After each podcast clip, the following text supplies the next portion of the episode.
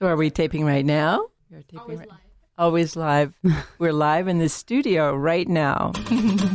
well, welcome to the Seven Domains of Women's Health. And today in the studio, we have two of the stars of the Bundle of Hers, an award winning podcast here from the University of Utah called The Bundle of Hers. So we have Margaux and Harjit. Yes. Harjit today in the studio, and I'm Kirtly Jones. And we want to talk about mental health. So we've talked a little bit about the seven domains and is mental health in the seven domains, is it physical health or is it emotional health or is it both? Go for it. I love that you asked this question. This is Margaux, by the way. Um, and I applied into a program called Triple Board, which is a joint program with pediatrics and child psychiatry and adult psychiatry. And the reason I chose it is It's for the hardest thing. Yeah. It, or maybe med-peds is the hardest thing or maybe cardiothoracic surgery, but I think triple board is awesome. Thank you. But the reason I chose it is for the question that you just asked. And that is because I have felt like mental health and physical health are innately connected. And we react physically to our emotional being and vice versa. And so I think you cannot exclude them. And historically, they have been siloed in the medical system. Yeah, I think for me, similar to what Margaux said. I think that they aren't things that are exclusive, but rather inclusive. They work together. You both get an emotional reaction to and also a physical reaction to. And I think that's one of the reasons why I was so interested in the field of psychiatry. I remember uh, reading about 15, 20 years ago an incredible article, very short article in the New England Journal, a really fancy uh, journal, and talked about the physical consequences of stress. Now, we always thought when I went to medical school that stress causing physical problems was kind of woo woo, you know, it was kind of granola girls and hippies thought that. And this was a really profound issue. Physical, emotional stress or stress as perceived however it might be, actually leads to permanent changes in the way our bodies process our stress hormones and our immune system. And it was, it knocked me off my socks because I guess I knew that. I really knew that. But to have someone do the biology, the neurobiology, the endocrinology was great.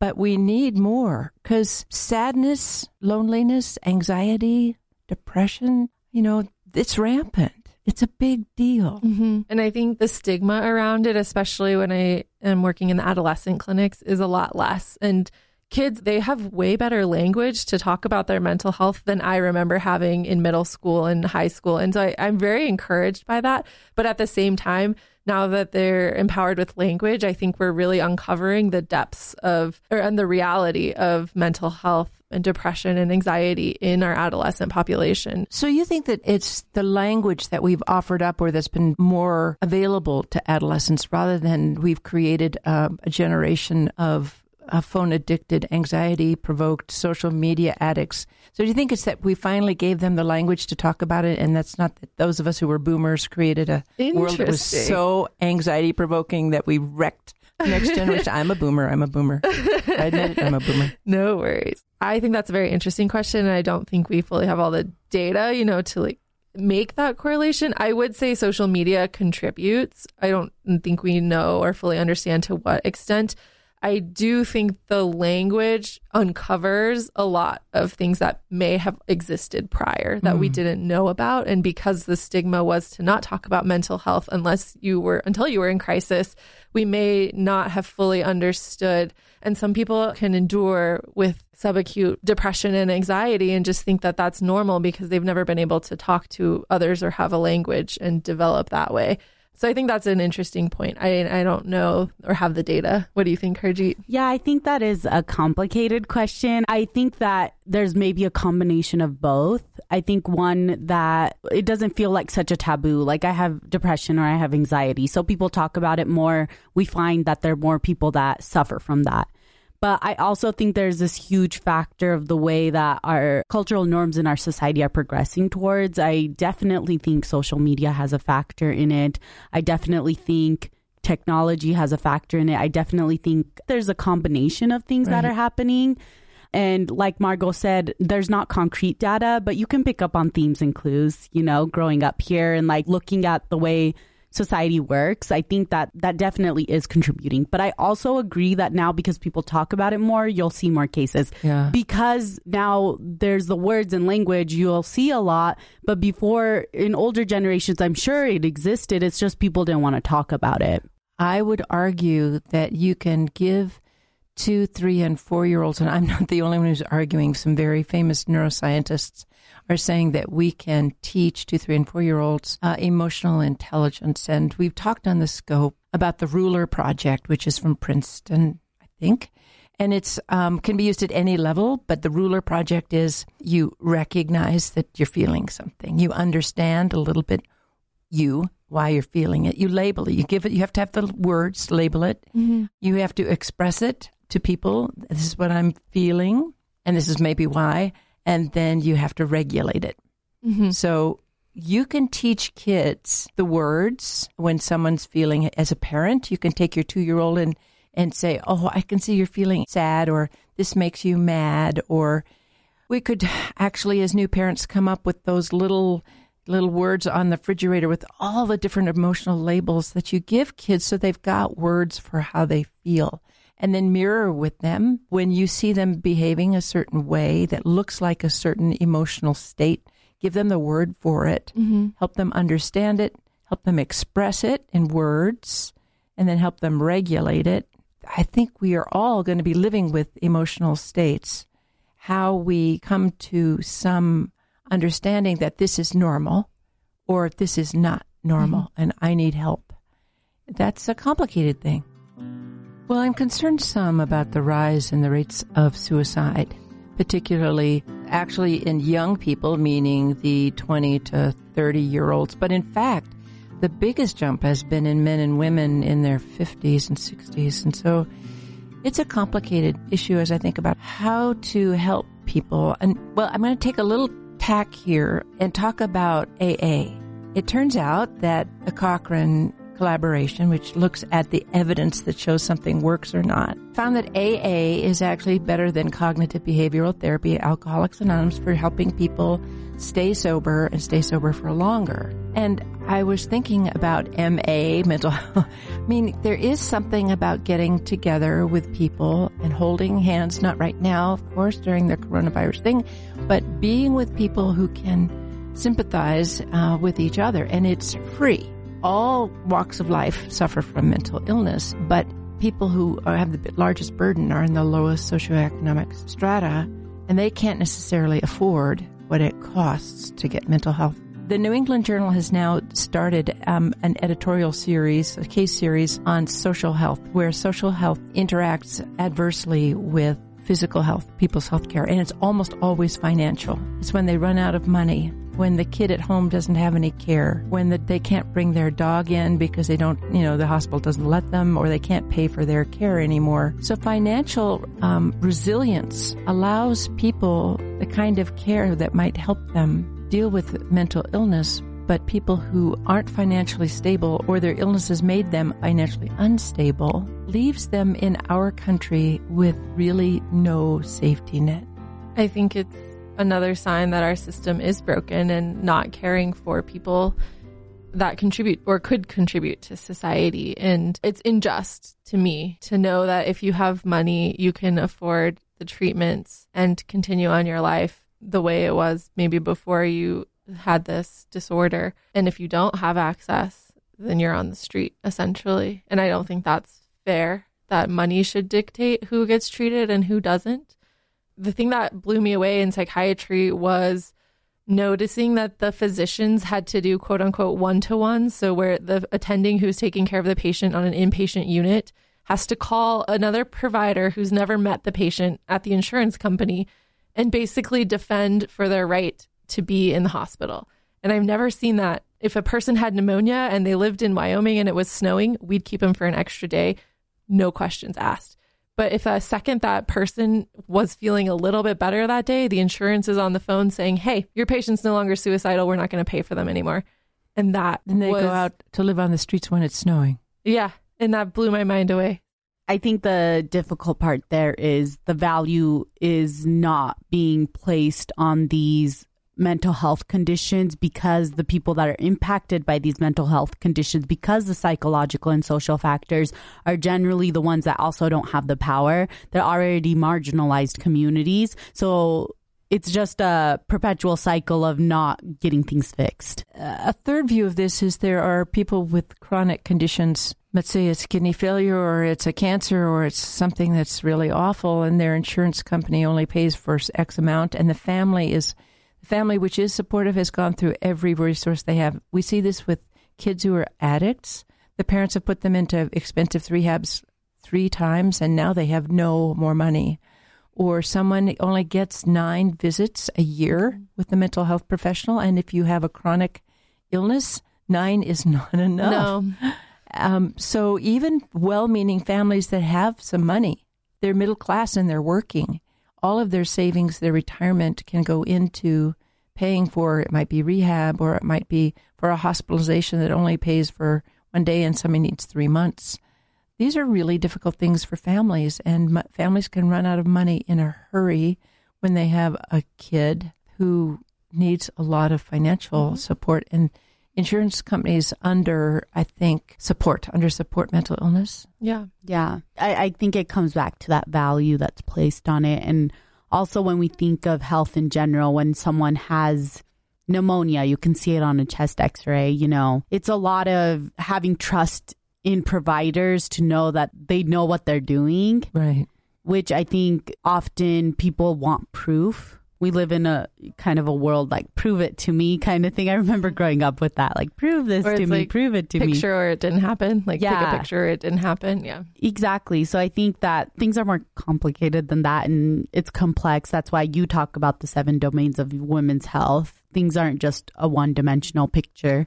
Right. And I think that's what's difficult for a lot of people that do have the power to place that value.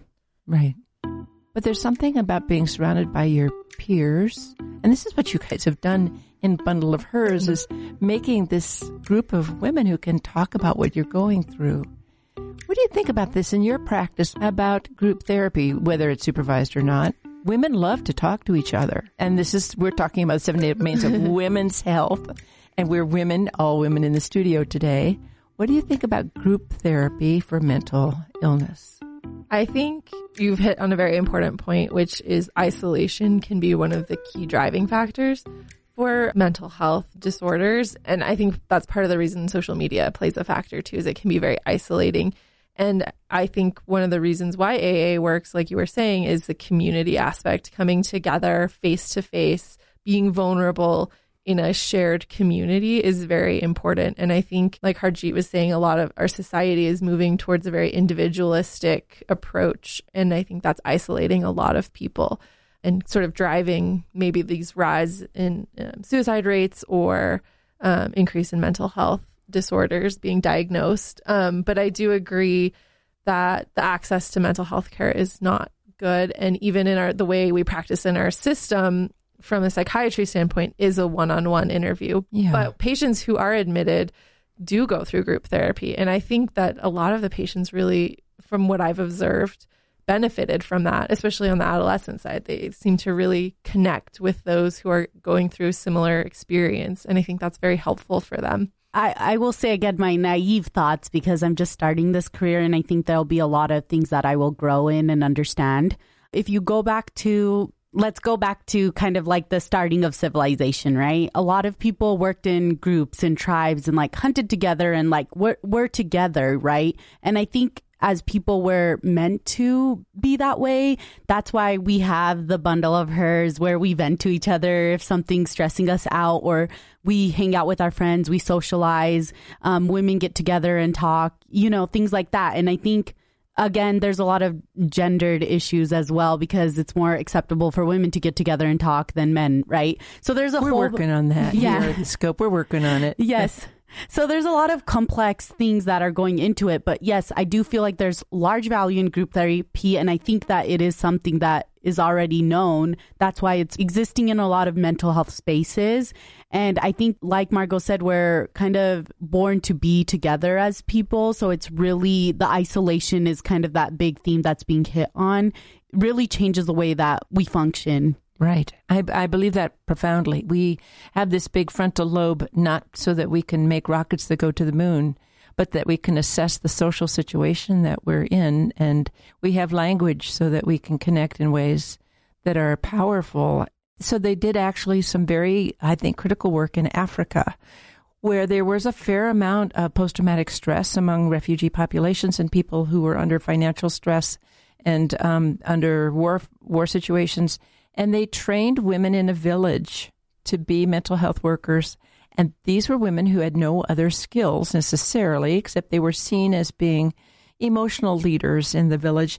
And those women started doing group therapy in their villages. And they found that the rates of depression and anxiety dropped in those villages where they had mental health workers who were just people seen as having a touch of wisdom or a touch of empathy or a touch of believability get women, again, we're talking about women here, but get women together. And it works when we get together with people we trust and we grow to love. And you need a constant dose. So people who do AA, they keep going.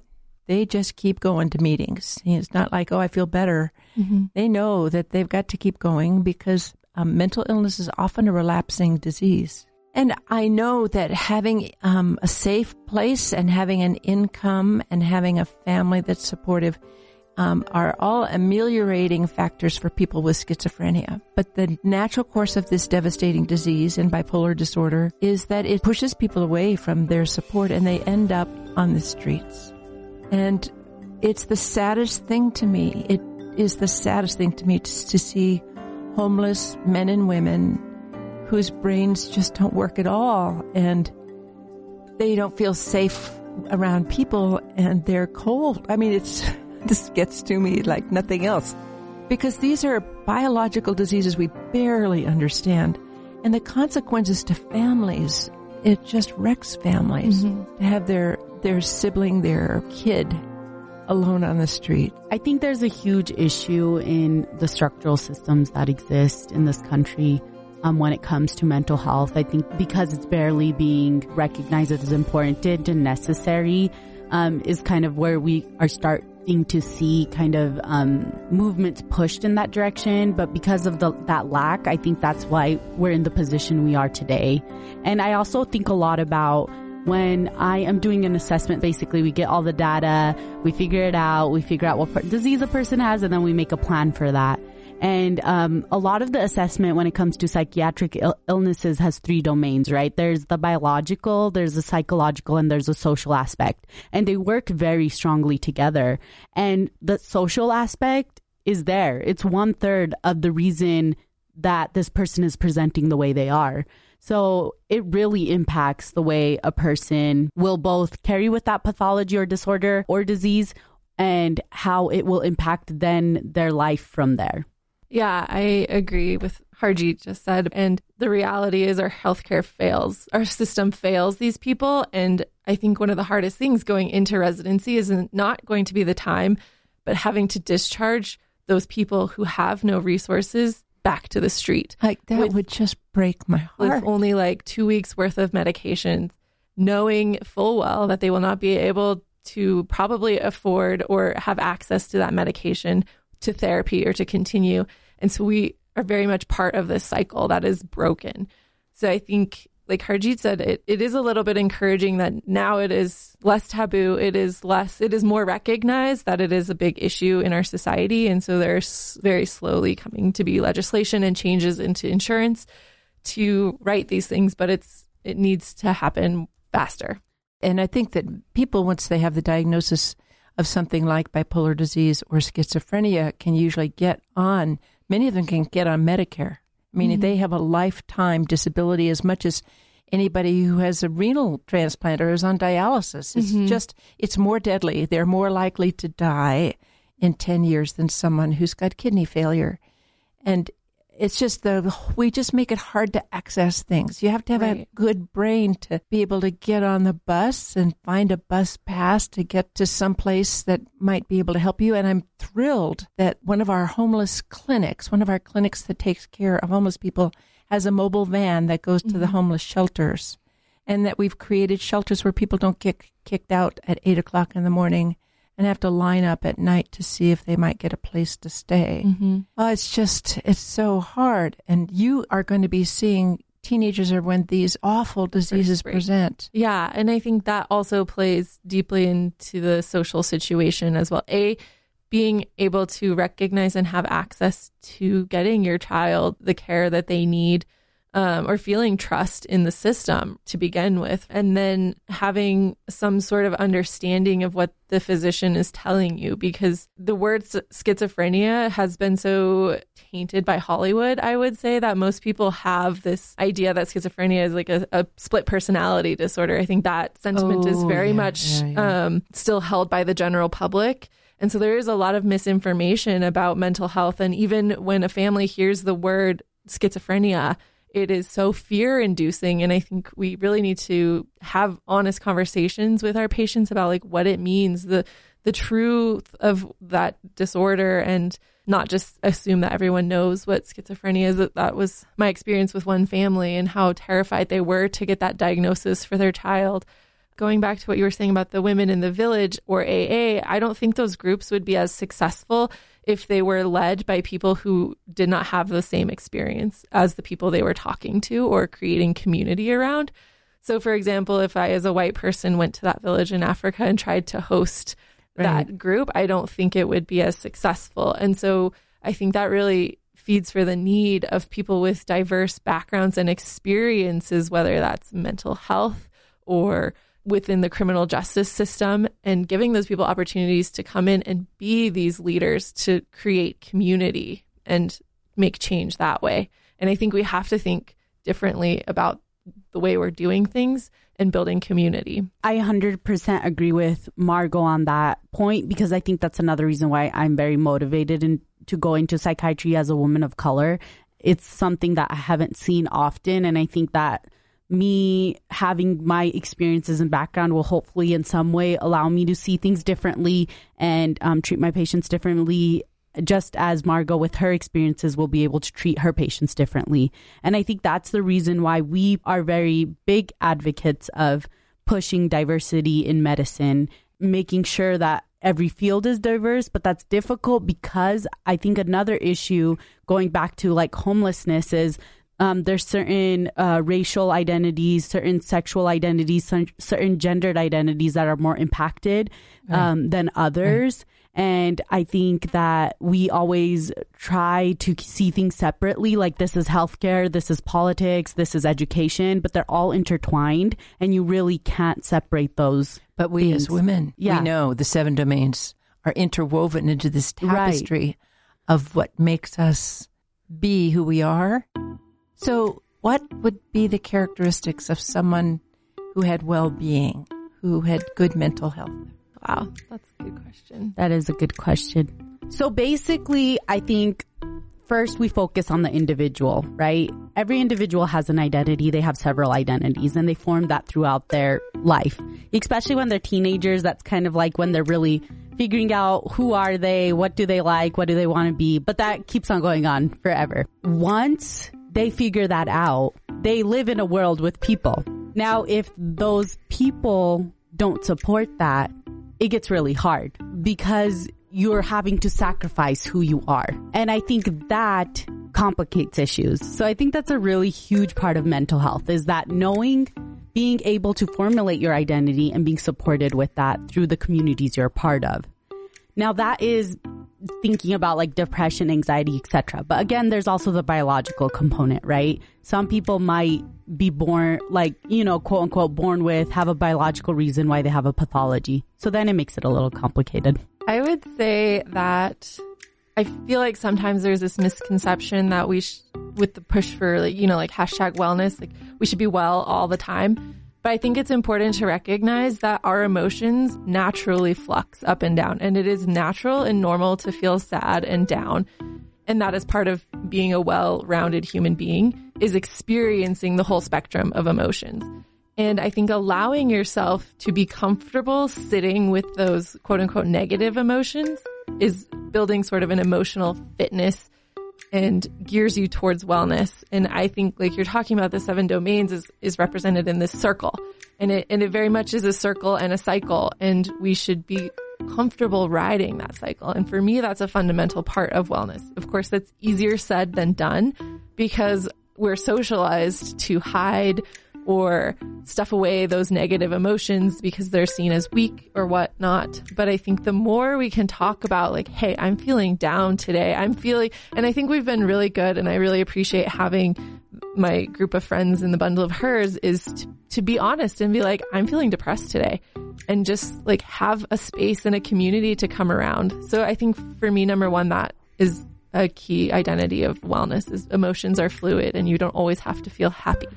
Yeah, and I think before medical school, we did an um, episode on our podcast around mental health, and I talked a lot about how I was very depressed for a couple of months before starting medical school. And I think a lot of it came from understanding what I went through as a child, which I had kind of avoided, and it kind of came up to the forefront. And um, I think when we talk about strength and resiliency, I think it's something that we kind of learn and practice and grow with. And I also recognize that a lot of the tough times or the bumps in the road that I've been with, the effects or the outcomes of that are still affecting me to till this day. Yeah. And that's the thing with mental health. A lot of stuff just builds on top of each other. Like Margaux said, you can't do this work in like a week or two weeks. It takes months and months and years and years and something we have to continuously work on. And you also said it was like a relapsing thing. I think that I also recognize that emotional intelligence is knowing that kind of the behaviors that you take and the actions that or the outcomes that come out of it, they still impact you in the future. And being okay with that and also understanding that and uh, managing that in the best way possible is kind of like the big thing that I think helps build that strength and resiliency. I think we all have it in us to be strong people, and I think a lot of people are. Um, I think it's just something that we also need to recognize that it's a continuous process as well. Yeah. Well, for me, now I remember, I'm a reproductive endocrinologist by training. So when my, and memories are always selective, but I will say that my struggles with mental, with my brain state or mental health had to do when I was in my late teens through my 30s. And as a woman who always had irregular periods, I did not know. I knew I would be troubled with episodes of feeling, you know, I'm down and lonely. Uh, I'm going to eat some worms. you know, There's a great little nursery rhyme um, about being de- sad and lonely. And then my period would come, and I didn't really know before I went to medical school there was such a thing as PMS. Mm-hmm. And because my cycles weren't regular, I couldn't always predict that was going to happen. But eventually I realized there were some biological determinants of how I felt about myself and my place in the world. And as a woman, that's not something that men necessarily um, appreciate, but I appreciated it more and more. And then I, when I would feel that way, I would say, this is temporary. Um, I'm going to go out for a walk and no, I'm not going to eat chips and chocolate, which would be my first thing because that just makes me feel worse. And the second thing, which is again uniquely a woman, is that by the time I was in my 30s and early 40s, I had some skills. I had some powerful skills because there'd been some bad stuff that happened, but I was not ready to be a mother. So it's very interesting that you look at the brain of women who are pregnant and their brains are being rewired in many ways, um, and the way almost the way adolescents are. And so when I had a kid, when my kid wasn't happy, I was in a tailspin. I could deal with my own unhappiness, but when my kid was struggling, I just went into a tailspin. I would weep, and it took me a long time. Again, so now I get to reinvent myself as a mother. And these are uniquely women's biological issues. Felt biological. Like, mm-hmm. why? And I don't know whether you two are mothers uh, yet. No, but I will I will say I am doing fertility treatment right now and I am taking high doses of progesterone and I am incredibly irritable and depressed and tearful and all the things and it is awful. And so yes, everything that you have naturally is amplified by like a thousand and it sucks. Well, I hope that yeah. one of these days soon your period doesn't come yeah. to get to, to get you over it because yes. your period doesn't come and then you get to go through it all. Maybe not. Maybe you won't um, as a mother. But now, but you know, and I think that was very. I thought I had myself tucked in, Mm-hmm. and then I got totally untucked. Yeah, I think that I'm n- I'm also not a mother, but I'm a daughter, and um, I've also seen a lot of people in my community and within my own family. I think when you see your children in emotional pain, it's really painful for a, mo- a mother or a caretaker, uh, any individual that takes care of their child to deal with. And it kind of is interesting because a lot of times we talk about this a lot that how trauma can be like passed from generation to generation to generation. So, even in that sense, how your family or those around you cope with mental health also impacts how you cope with mental health or are impacted by it. Talking again about the psychosocial biological factors of It's mental health. epigenetic. There's Yeah. some pa- very powerful data Right. about what happens to the fetus if a mother is is very anxious or depressed. Yeah. and the way their brain is rewired is wired differently. Yeah, so I think there's again a lot of factors in that. I, al- think I think too what you're saying, Harjita, and what we were talking about earlier is that it comes back to community and how Mhm. we're all intricately connected and Yeah. sort We of hope. wired. Yeah, yeah. We It hope. was sort of wired to be attuned. Like you're talking about our frontal lobe, we're wired to be attuned to the emotional state of others. And I think the connection between family maybe makes that stronger for some cases.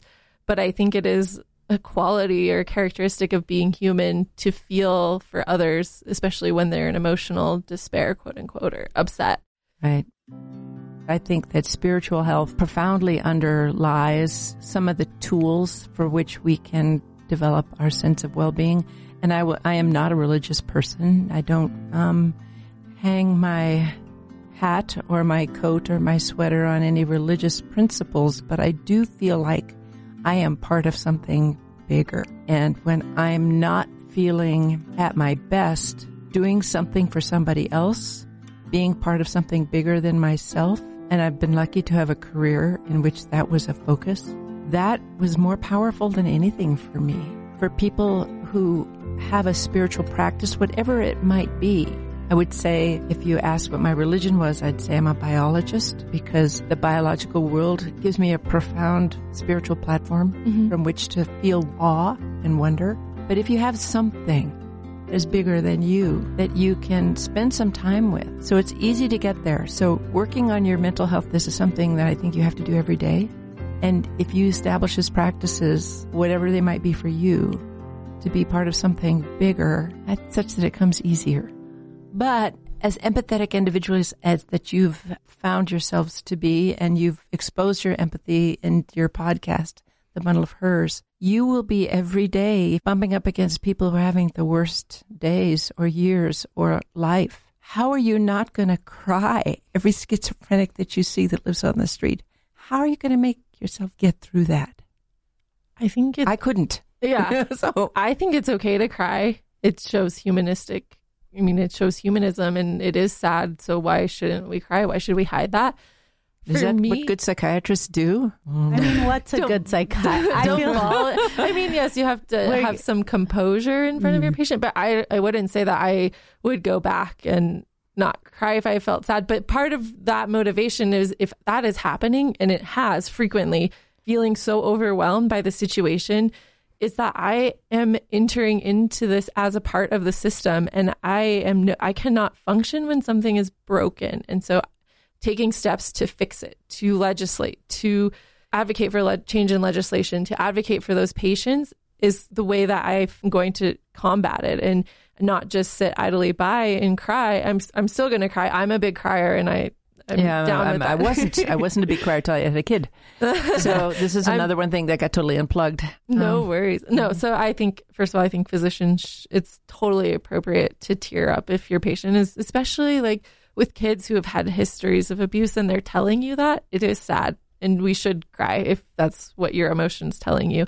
And I think that helps us connect, but that can be a whole different story for another day. That's a story for another day. Is how you build your own strength into your practice. So normally I end a podcast with a haiku, except anything I might say pales in face of what Harjit said about the importance of the person. So she's going to finish up, but I'm going to stick my haiku right in here. Resilience in hard times. Have the heart to see it through, to feel and give love. I love that. So cool. The final words for the podcast. I think for me, it's having that bigger understanding that I'm doing this for something.